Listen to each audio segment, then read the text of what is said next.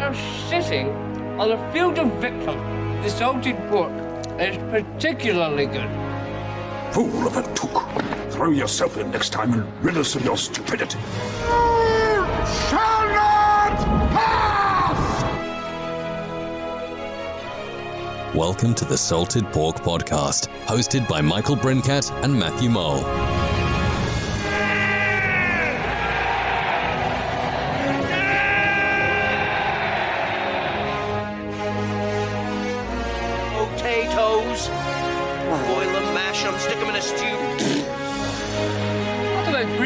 I've had one, yes. What about second breakfast? What about the Livensies?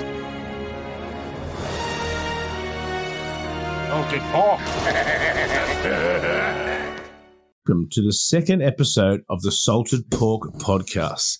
It is particularly good. Joining me tonight, as always, is my son of Gloin, Brinkhead of the Shire, After Dark extraordinaire and photographer of many, many Hobbit settings in New Zealand. Brinkett, how are you, buddy? Good. How are you going? Mate, I'm good. We are on a very funny timetable today. We are determined by your daughter's sleep, and we have a guest from our cousin podcast, with our Salted Pork. He's from the Peppa Pig and Star Wars Spelt Out, my bunk mate and roomie for... housemate from Star Wars Celebration, Josh Chapman. How are you, buddy? Hey, guys. I didn't even consider the Peppa Pig Salted Pork connection. Yeah. It's like all those hot takes. Like, yeah, it's like I not frequently, but every now and then I'll search through like Twitter timelines on the Peppa Pig, like Twitter, because, you know, Peppa Pig will trend quite, you know, every now and then Boris Johnson will talk about Peppa Pig or something. You know, there'll be a little upshot. So every now and then somebody famous will talk about Peppa Pig, but for the most part, it's usually hot takes of somebody going like with a piece of bacon going, look, it's Peppa Pig in the sun or something like that, or some really sort of hacky kind of Peppa Pig thing. But at least this connection's pretty good, mate. I'll let that one pass. It's pretty rock solid. Right. We are within the same DNA cloth, salted pork, Peppa Pig. Yeah. 5-minute Peppa Pig episodes have pretty little to do with, you know, 80-minute Ring of Power episodes and things. But, I know, as Star Wars fans, you know, most of us, you know, before a Mando episode or a Boba Fett episode or even an Andor episode, we usually, I wonder how long it is today. Is it going to be 40 minutes? Is it going to be 27 minutes? Is it 51 minutes? But every Ring of Power is like an hour 10. I had some mates over to watch the Brownlow the other night, and we've been doing Rings of Power on like a Sunday night. A couple of my mates have come over and watched it. And they came over the night of the Brownlow, and we're like, oh, all right, if we start at around 7:30 like we normally do, we'll be done in time to the start of the count. And I think it would end up being about 80 minutes that episode. So we didn't get to the Brownlow till about halfway through round 6 or 7, I think, by the time we got through it. And one of my mates came over to watch the Brownlow, and he had no interest in Lord of the Rings. He's just sitting there going, it's got much longer to run on this? I'm like, I don't really know. The Brownlow moves at a very slow pace, and I feel for you, mate. If he's not a big fan of Lord of the Rings, he's had a real entree of slowness into the Brownlow.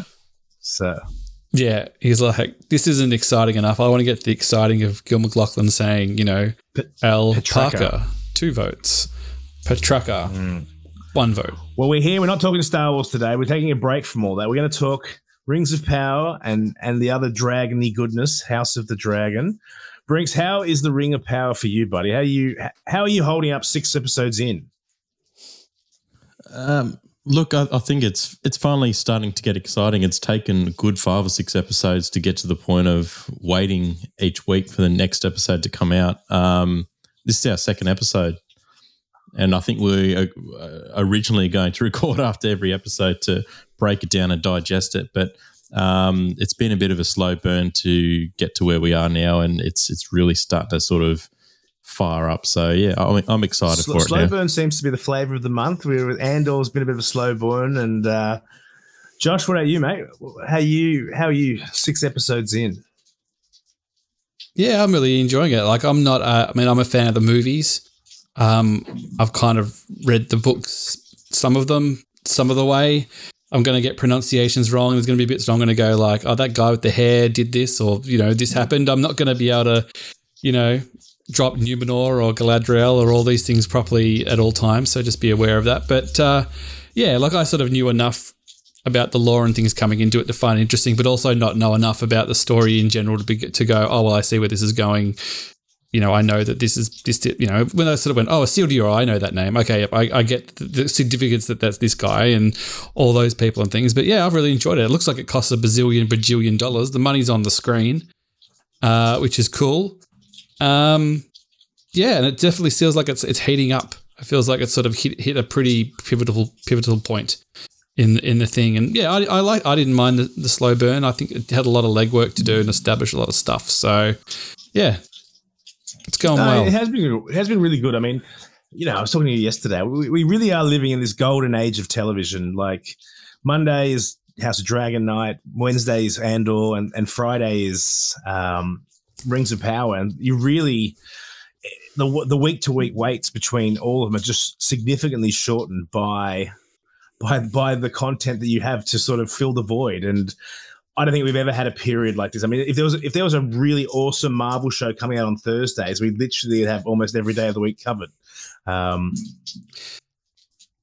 Yeah, if they'd never made like if Peter Jackson just couldn't get those movies up in the 2000s, and Lord of the Rings had just become a thing that hadn't been made, it would be a streaming show now. It would be a 5-season. Whatever they would just stretch it out and tell the story like this if they were doing it from the ground up. I reckon I don't think there would be any sort of question about that. So, yeah, we're living in a golden age where you can just tell these stories and, like you said, Lord of the Rings one day, Star Wars another day, House of Dragon. What a world! House of the Dragon another day. Yeah, it's just that weird that jumping from like we watch The Rings of Power on the Sunday night and then we'll watch House of Dragon on the Monday night and then you go, oh yeah. The violence really does take a turn on one thing to the other. Although Rings of Power is pretty violent in places too. Like it actually is quite a few bits in that. I was like, oh.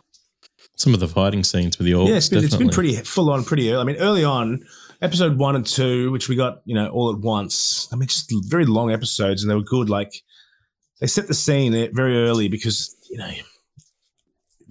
just like I think like with Star Wars with the Kenobi, you have to be so careful with this sort of storyline. Like it's so sacred and universally loved by huge fans, small fans, casual fans and, hardcore fans. And so far, I mean, I really feel like they haven't really hurt anything or hasn't been too much uproar. I mean, we've had some, there's always people that whinge. There's always the whingers and they came out early, but recently the last few episodes have been really hit the mark really well. And I mean, I haven't seen a good a horse scene since, the Rohan scenes from the movie trilogy. And that was pretty epic. Like the way that shot of all the horses coming across as they were coming to save the villagers in the Southlands, it was pretty epic. What did you think, Brinx? Yeah, look, I'm liking some of the new stuff we didn't really see in The Lord of the Rings, some of the stuff at sea and some of the ships the elves have, going from world to world. That's pretty exciting. And some new scenery as well. And seeing some of those characters that we are quite familiar with in the Lord of the Rings trilogy and the books. Some of the, backstories to the elves, a bit about the dwarves as well, and, possibly the Harfoots being, descendants of Hobbits. It's pretty exciting stuff. They're saying that the Harfoots are sort of the Amazon creation. Because were they written about in the books or? Josh? I don't know. Neil Gaiman mentioned something, but I mean, I'm not as. Yeah, I think it is established that hobbits were sort of were travelers or wanderers before they actually settled in the Shire when they did. So I think they're short people with pointy ears and hairy feet. So I think you can establish that that's them. I mean, it's taking a lot of creative licenses as far as I know. And I've been watching recaps and stuff. And there's a very good YouTube site called In Deep Geek. Yeah. Which is he actually does House of the Dragon and he does Lord of the Rings and he's this bloke Robert from Britain. He's got a very nice speaking voice and the way he talks about stuff and it's very good. He was like, what is Mordor? well, blah blah blah blah. He'll break it down, and he floats between the hardcore and the accessible. And so I've watched a few of his recaps, and he'll kind of go, well, they Tolkien mentioned that hobbits once wandered around somewhere before they were at the Shire and blah blah blah. So there's a little plug for him. I think he's got like 500,000 subscribers, so he probably doesn't really need our help. I'm sure he'll be so pleased at our little plug today. He'll be so pleased to get the bump. Yeah, exactly.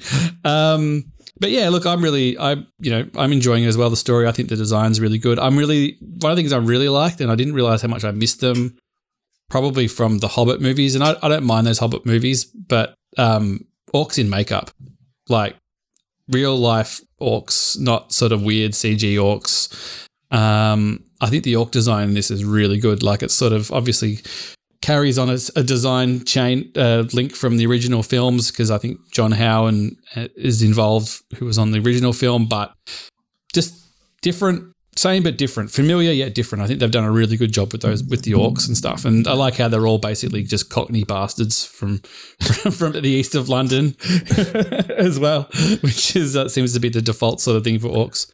Yeah, there's a few stereotypes, the Harfoots as well, with their... It was Irish, Welsh, Scottish. Yeah, the dwarves are definitely Scottish, and the Harfoots seem to be somewhere sort of proto-Irish or northern, your northern sort of Lancashire area and stuff as well. So yeah, and the elves are all a bunch of private school kids. So yeah. Well, I mean, it's funny. Eddie B, who was our first guest, messaged me at bloody 1 a.m. on. When was it? Saturday morning. So 1 a.m. Saturday our time. He's like, have you seen it? And I'm like, dude, it's 1 a.m. I'll talk to you in the morning.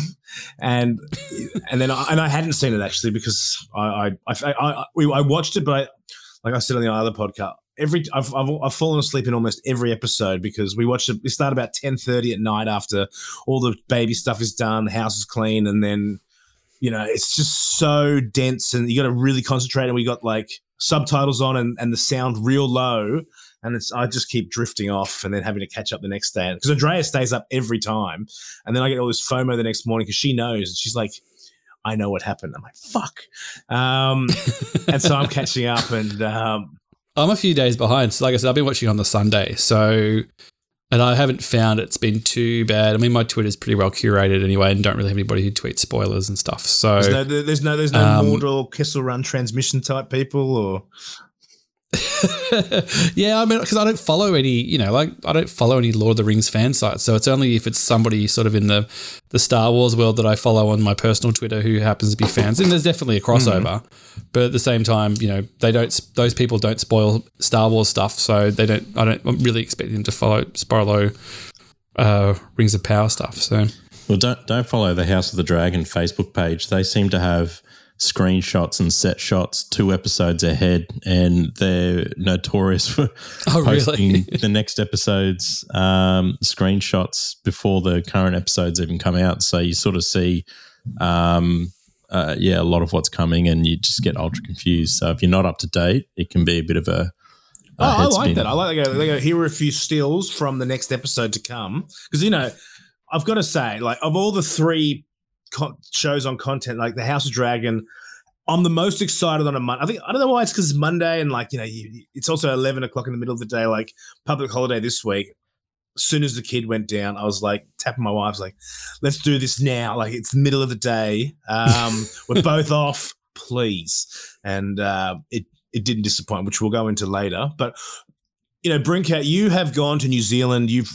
God, we were talking about it on the phone earlier, and we just talked about the end of the last episode where the water and the volcano, and Brinx, exactly where that is. You were there taking photos.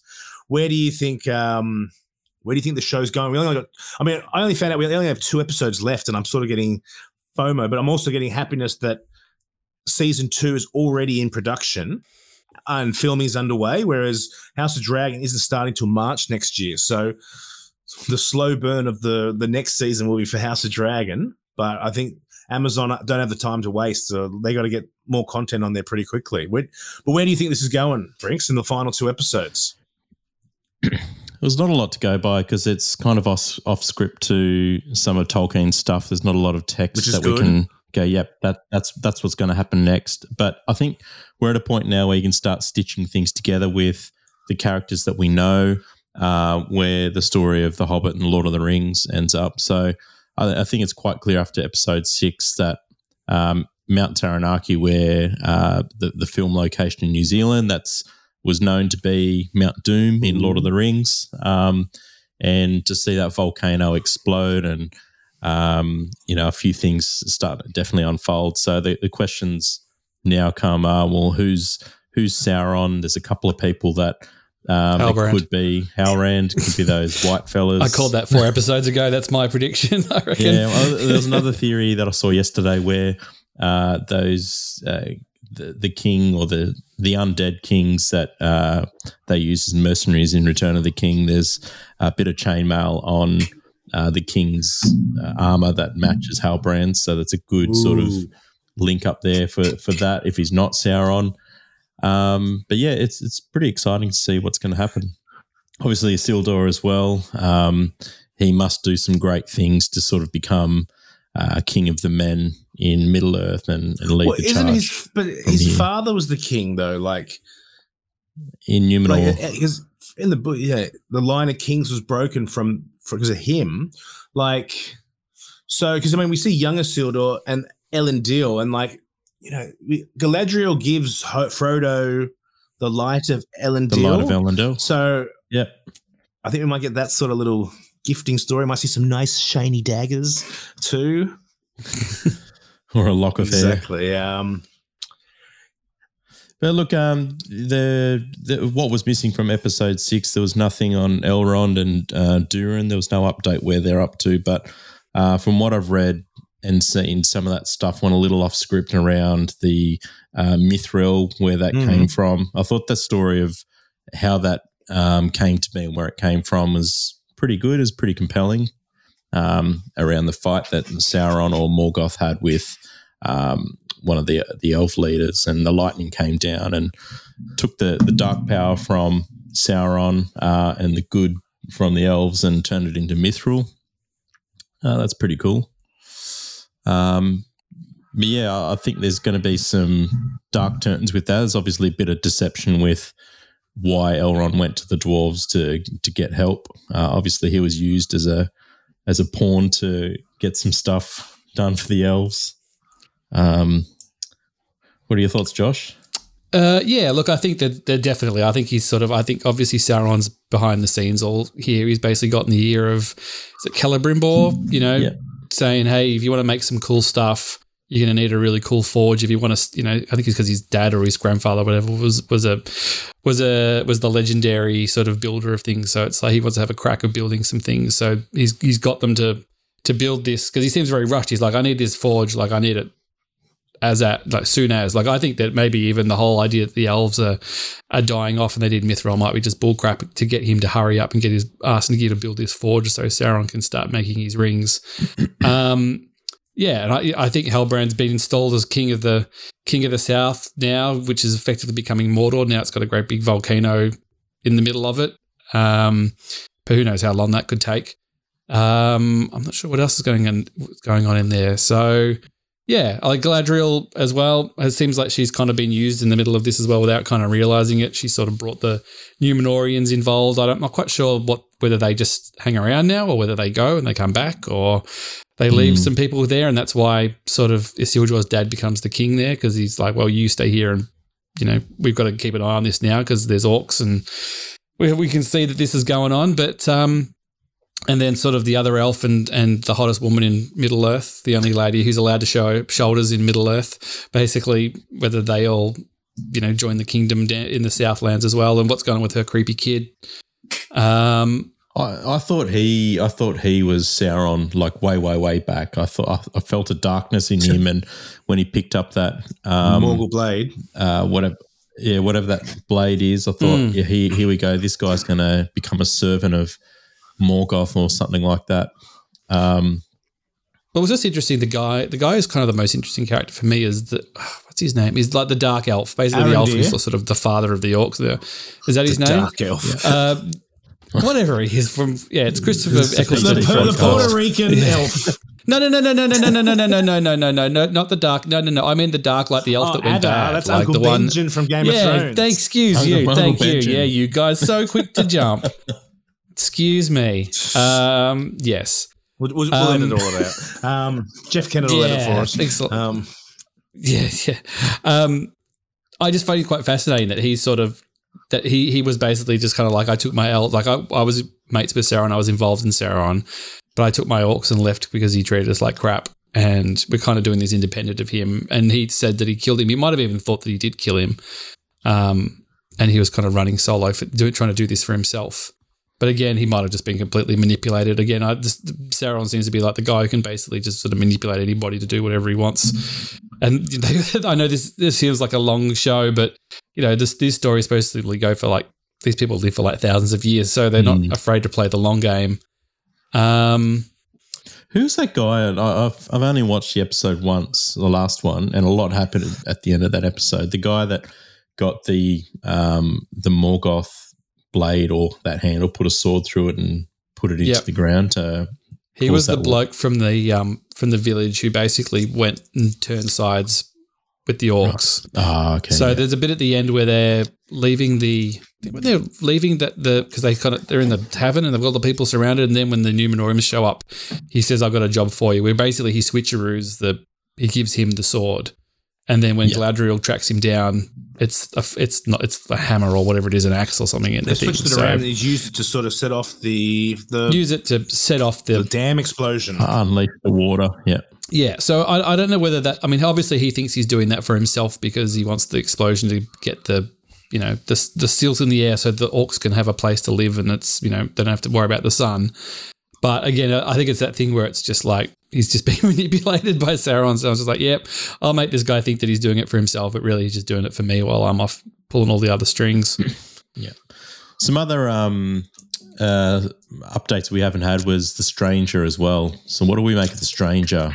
Is he a wizard? Is he just a stranger? Is he Sauron? I don't think he's Sauron. I think it could be Saruman, could be Gandalf, could be just... It should have been baby Gandalf. That would have been Gandalf. But I mean, the affinity that the hobbits have for Gandalf and vice versa, to me, there's plausibility that, you know, the Harfoots taught him how to speak and how to do some basic humanistic things, that he becomes, you know, Gandalf and has his underlying power that he can become a great wizard.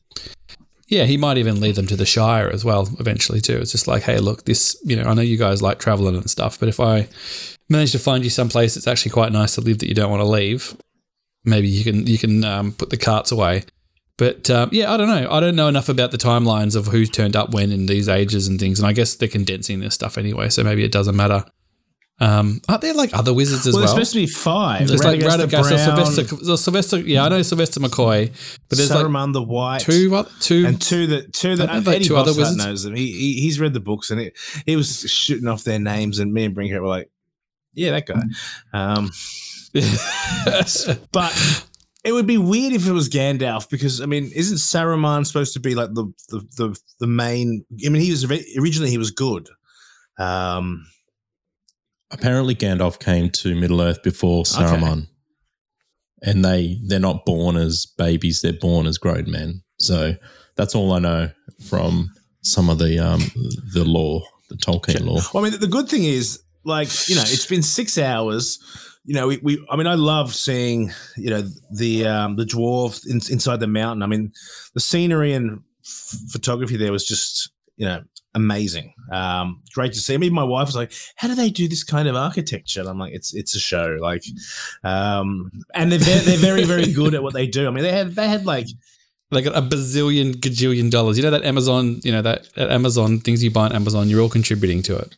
It's nice to get something back. But I mean, you can definitely see the money that's being spent because, I mean, it's just, it stands so far apart from anything. I mean, some stages even look like a video game, quality good, and then, you know, the scenery as well, they would have spared no expense. I feel like John Hammond is like, it's just like spared no expense on this. And I think they're not shooting in New Zealand next, haven't they? Aren't they decamping to the UK now? So, correct. Oh, really? Yeah. Which I have a feeling might have. I mean, I don't know. The New Zealand film industry is a bit weird these days. I think there's sort of weird union stuff that goes on there a lot. But I think they wanted to definitely get the credibility And they needed to trade on the goodwill of the movies, I think, even if they weren't associated with it, at least to start this, to sort of get the ball rolling. Wow. And I think now that the show's a hit, they can be like, all right, we'll just go to the UK and we'll just keep this going. Well, everyone, they probably got a lot of content. Everyone's from the Ireland, the UK and Scotland and flying all these people out to New Zealand, especially during COVID as well, when like, you know, some of them probably couldn't even leave at one point while they were filming. They weren't stuck there. Mm. Yeah. So hopefully it doesn't mean a lack of production value, but I don't think so. I think it'll just, you know, I think they're all in on this. I think it's been proved to be successful and has got, is there, how many episodes are left? 2? 1? So 9 episodes or 8? Is that your baby? Oh dear. We I remember those days. We've got a 1-year-old, and so he's coming to us on paternity leave. So he may have to bolt. No. Jazz came home. That's why she's awake, because the dog barked. Oh, dear. Ah, there you go. So my system was watertight, and then your dog's been burying holes under the house, and the water has just exploded, and now you've become Mordor. Yeah. Someone, so do you think like how much of twisted a blade in the front door? Yeah, the whole thing's like the sink filled up. Like, do you think they'll resolve? I mean, now that they. I mean, I know that they filmed all this before they announced a second season, but I think the plan was always to be 5 seasons or whatever. I think it was. I think that's they've got scripts for 5 seasons, so I don't think we're going to necessarily get everything being round up in a nice little bow. But I think, like you said, I think the Meteor Man will be resolved. Who that is,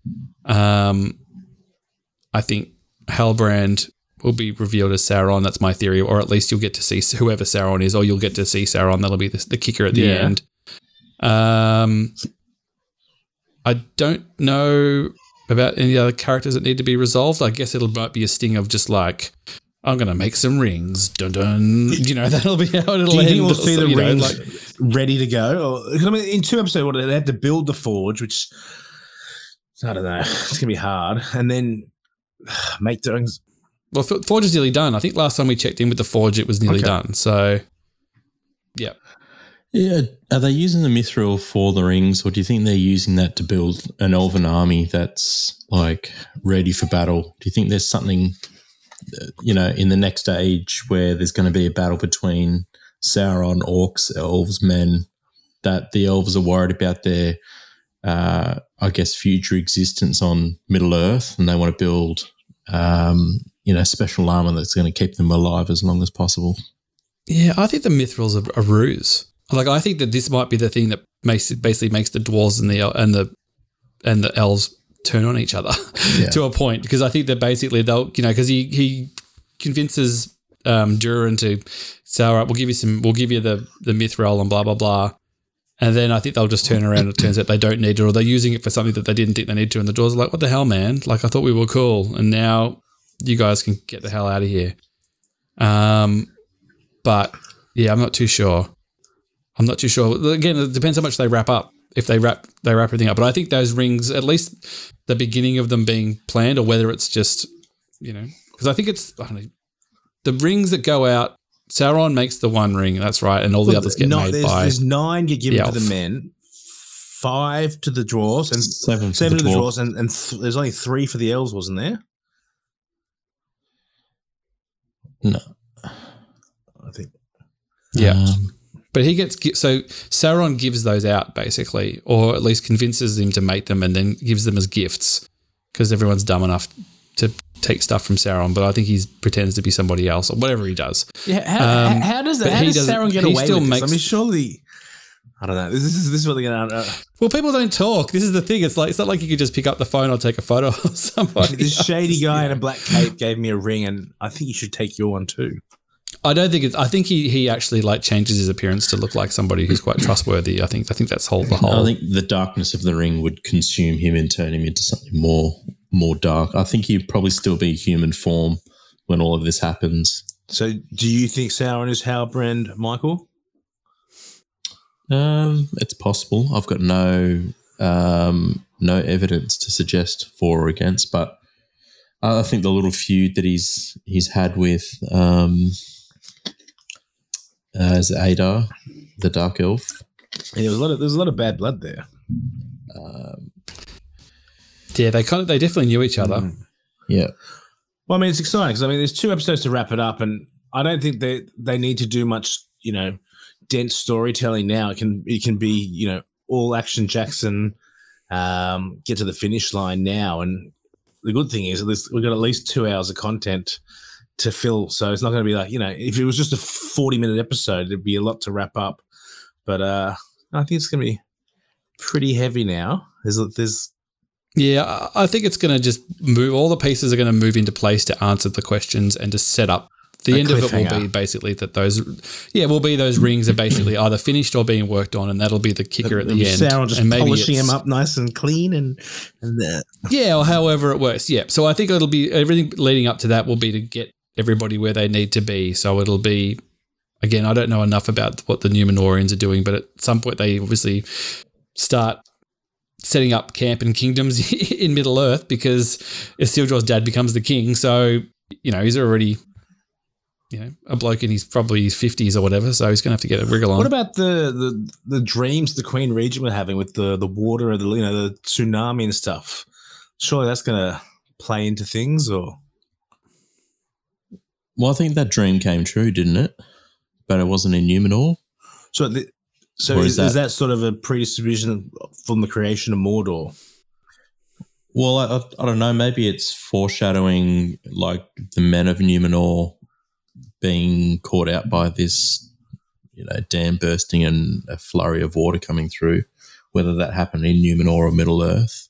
I think I took that as that dream coming true, that because all those leaves are falling off the tree just as they're about to hop on the ships and leave, and then nothing happened after that. That was part of that same dream, wasn't it? Mm. Does it actually sink in the end? Or is it? The last thing in the Queen's dream, the water was just taking over destroying the whole city. And then so I don't know whether they, like I said, I don't know whether they go back after this and say, hey, we've got to start setting up shop in Middle Earth because it's our duty to do so, or whether the place sinks and the people escape and then they all go back to Middle Earth anyway, or whatever. I think they'll be.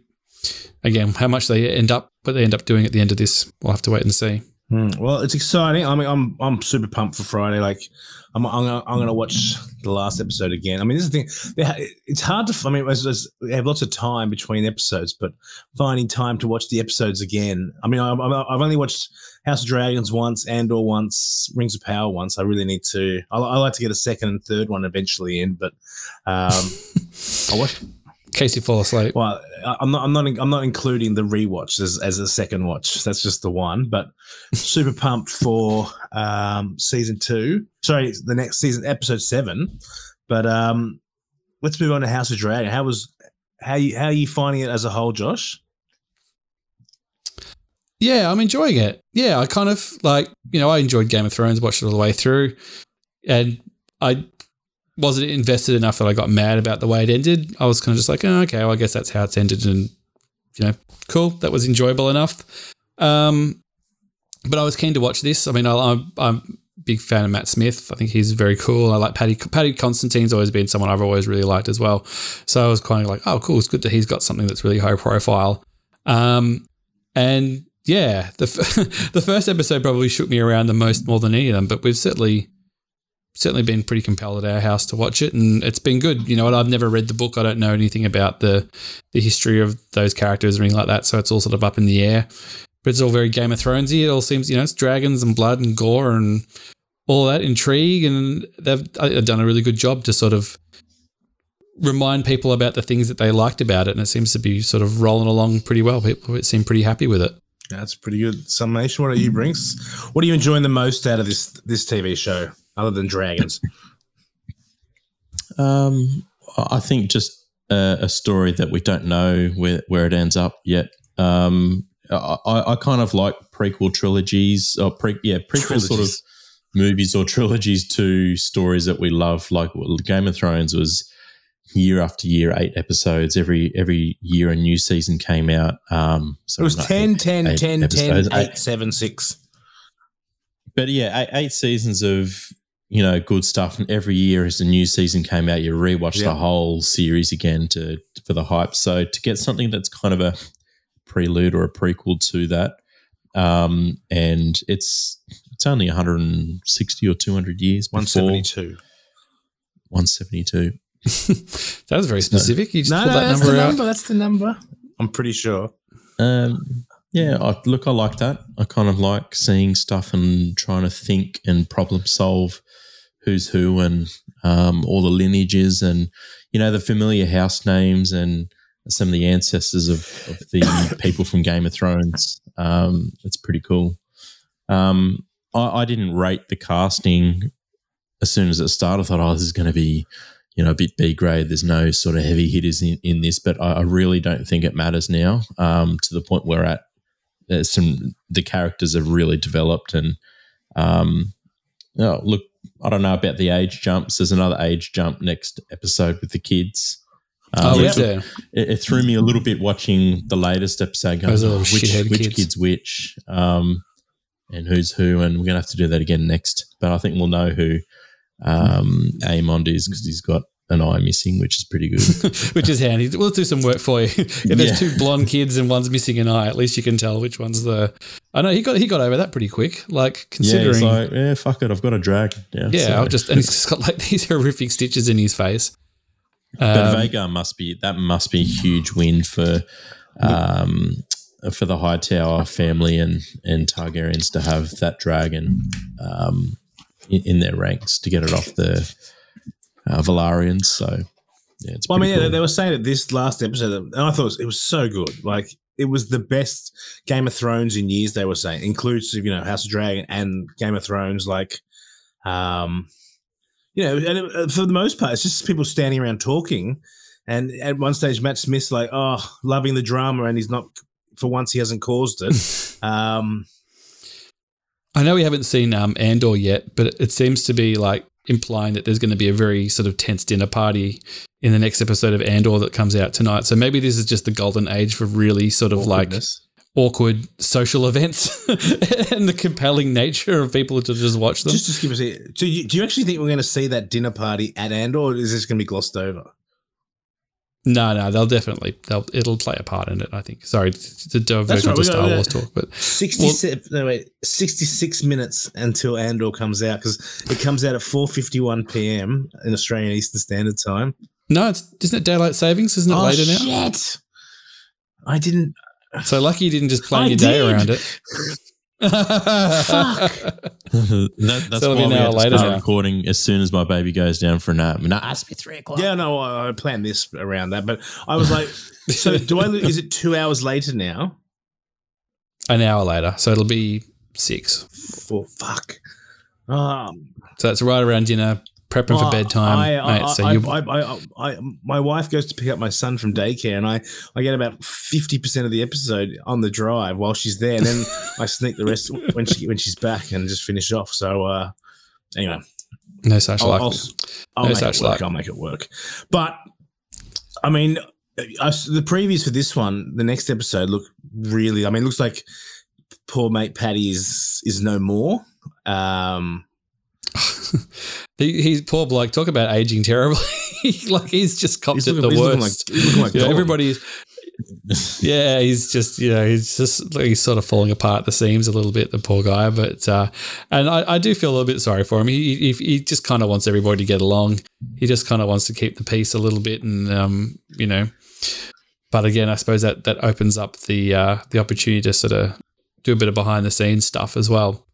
But yeah, and it's a lot more condensed, a lot more focused, this series. You know, like Game of Thrones had, you know, all the Stark kids and all the Lannisters, and you know, and the sort of like, then you're off to Night's Watch, and all the, you know, there was like 5 or 6 sort of concurrent threads going, and really you've got basically 1 or 2 that are kind of running here with a core group of characters. So it is a little bit more, not easy to follow, but it is a bit more of a condensed, focused sort of story as opposed to Game of Thrones. No, definitely. But, you know, I feel like I've transferred all of my happy goodwill from Game of Thrones and left all the negative stuff from the ending behind. And, you know, when when it comes around, like, it's just pumped. It's just good to have it back. And I mean, they announced Snow, the sequel. Yeah, that'll be good to watch. That's coming out maybe the end of the year. I don't know. Has that actually been announced, or is that just a rumor that hasn't been confirmed yet? Like, has there actually been a HBO, like, you know, whatever the HBO equivalent of Kathy Kennedy has got up on a stage somewhere and said, like, you know, she's got the laser pointer and said that in 2024 it's the Jon Snow Adventures. Yeah, it's real. It's real. So Jon Snow series sequel cast. Game of Thrones gives an optimistic update. Jon Snow sequel gives an optimistic uptake. There's a massive desire for Game of Thrones even after the disastrous series finale, but it's going to take more than a Targaryen-focused prequel to totally make things right. Yeah. So. Yep. Snow streaming New Year's Day, 2023. So end of next year. Or no, start of next year. Oh yeah. It wouldn't be streaming New Year's Day 2024. Wow. Anyway, but yeah, there's rumors already. You know, what if Drogon, when he picked up Daenerys, flew her away, and she's still alive, and she comes back into this series? That'd be awesome. Is George R.R. Martin involved in the Jon Snow one, or is he sort of washing his hands of it and just like, hey, no, I reserve the right to contradict anything at the after this as I see fit? HBO confirms that they're already working with George R.R. on a sequel to Game of Thrones about Jon Snow. Kit Harington will return to the role. Well, that's exciting. Yeah. That's very exciting. Mm. So you reckon they'll do, I mean, yeah, one season on, one season off of these shows? You said yourself that House of the Dragon might be delayed. Well, yeah, you think they'll just do concurrent years or something where they'll be like, well, we'll do the Jon Snow year and then we'll do the House of the Dragon year? Well, if they've only got 10 episodes, that means it'll only go for 3 months. It'll finish literally before the filming starts of the thing. So I think there'll be I think you'll get two hits side by side. You know, this will finish. When's this finishing? It was 10 episodes. We've still got 4 to go. It'll basically have a month off and then back on it. And then I think they're going to hit you with Snow, House of Dragon, and then it's a year wait, and then bang, bang. So it's awesome. I mean, I feel like they've really, you know, reignited the fan base. They've probably picked up a lot of new fans, and it's you know, it's been wildly successful. It did feel familiar to be like, oh, like sitting down Monday night and then like, you know, do. I'm like, oh, right, we're back here again. You know, it had been a couple of years. I think I remember watching the first episode of the last series of Game of Thrones at Celebration Chicago with a bunch of people. And we all gathered around to one of the houses where everybody was, and we watched it. And I just remember everybody kind of going, yeah. That was it. I think that was the day we'd seen like the Rise of Skywalker trailer, and everybody was a Star Wars hyped. There was no serotonin left, and everyone was just like, yeah. Everybody was all sort of a bit flat, I think, by the end of it. But I think what I like about House of the Dragon is that we know the Game of Thrones lore. Like, we know what maces are, we know what the King's Court and the Council is, we know all the house names. You generally know that some shit's going to go down as well. That whatever you might like to have happen, the opposite's going to happen with a bit of blood and gore. So it means that they can jump straight into a good storyline without having to establish what all of those things mean, which I think Game of Thrones Season 1 did a lot of that establishing work on, you know, how that stuff. Yeah. And the good thing about these sort of shows that are Middle Ages, I suppose, is the aesthetic, as you'd call it, whether it be Rings of Power or House of Dragon or whatever it is that, you know, stuff doesn't really move on in 1,000 years. That technology-wise, you're not kind of getting jarring like, oh, all of a sudden they're in spaceships or driving cars. It's just like, well, they're still using swords, they're still in castles, they're still on horses. There aren't sort of any major jumps in even just design aesthetic and things. You know, you can sort of see maybe Rings of Power, you kind of go, oh, okay, you can see where design aesthetic's slightly moving backwards a little bit as far as stuff that's informing things, but nothing major. You know, like you talk about something like The Phantom Menace where you go like, wow, this looks nothing like Star Wars did, and it's only 30 years earlier or whatever it is. But, yeah, so I think it's a lot easier to sort of make those jumps, you know, visually, like you said, for people to understand what's going on and kind of understand the rules and the world building and what's possible and what's not possible. Yeah. No, it's cool. I love it. I think of all new content, although this is a podcast around Lord of the Rings and the Rings of Power, House of the Dragons definitely the hit series for me in 2022. Yeah, no. After Obi-Wan Kenobi. No, it's been a good year. We've been blessed for content. There's plenty to watch, plenty to talk about. I'm gonna hold fire because, you know, Andor is getting juicy. House of Dragon has definitely got the yellow jersey on at the moment, but Rings of Power has, you know, that with episode 6. And, you know, I think with it being the penultimate episode coming out Friday, the prelim tends to be the bigger one than the finale. So I think just hold your powder because I think it could be. See who sticks the landing best. Exactly. I think it's going to be a big finish and, I'm pumped. Like, there's just so much goodness to come. Tales of the Jedi comes out in 3 weeks. Although you've seen the first episode, Josh, so you can sit there smugly. I have. It's just weird. It's a weird thing. Like, sorry, just to interrupt. Like, and you're around my actually, but you guys are both probably my age. So I talk about like that I'm old, but like growing up as a kid, you know, obviously we didn't have streaming and stuff like that, but it was always like all the good television was on at a certain part of year, and then basically when you got to a certain time of the year, whether it be sort of September, October, and then you have like summer programming. And basically that's when all the crap would come out and all the, you know, occasionally stuff would sneak through because you get stuff from America that they'd trial. But, you know, you never traditionally got anything decent to watch past about September growing up. And even when you got a little bit older, probably just before streaming, like all the good shows and things would always be in that sort of American window of like prime time or whatever. And now, like you said, now we've got this world where we'll run House of the Dragon, Rings of Power, Andor all run to November.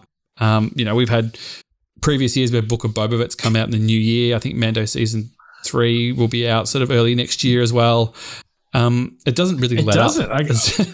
We're going to have Tales of the Jedi, Bad Batch, Jon Snow, and then Mando Season 3, Ahsoka.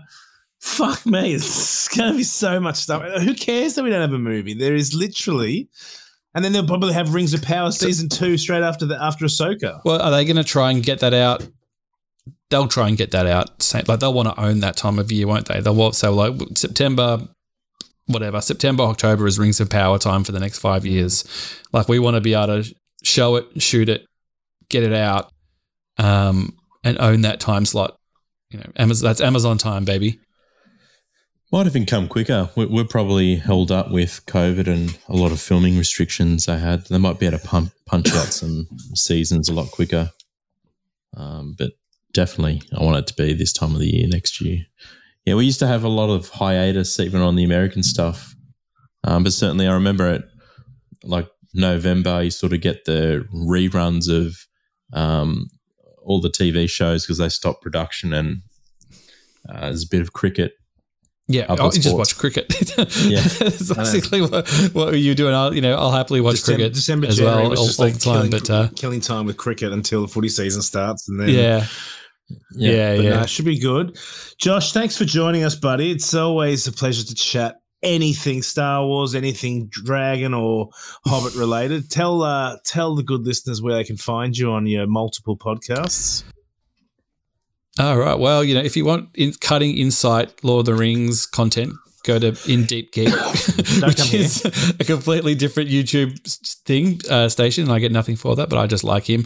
I do Star Wars podcast or Star Wars Spelt Out that Matt's been on a few times, and I do a Peppa Pig podcast with my buddy Matt Frost. We review every episode of Peppa Pig, and I'm currently in Andor season with our friend Catherine Neen, who is one of the world's biggest Andor fans. So she's been jumping on, and we're doing reviews on Andor as they come out. And I think we're going to have a special guest tonight if you can make it work as well. So maybe by the time you hear this, it'll already be out. It'll be out before this is out. I was even contemplating trying to see if I could live stream it on YouTube while we did it, but I don't No, but all right. Yeah, well, that's for another production meeting. But yeah, and just look for those out there. So give them a listen. Now, thank you for coming, Josh, because it definitely gave us the push to put another episode out. Me and Brinx have.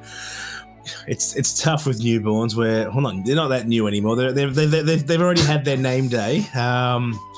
They're one. Mine's 1.5. So, but they're still tough to manage, and they're a very volatile force. And I believe your one has woken up now, Brinx. Is that right? Yeah. So Jazz is still on the work clock and doing my job. So it's good that we're time to wrap this sucker up. We need to end this podcast now so Brinx can get yelled at. Yeah. In the words of Gandalf. Well, thank you guys. Great to chat, and. We'll be sure to reconvene again once the Rings of Power has ended. But Brinx, you and I will be back next week. I'm going to commit to that. For sure. Good to have you, Josh. Thanks, guys. Take care.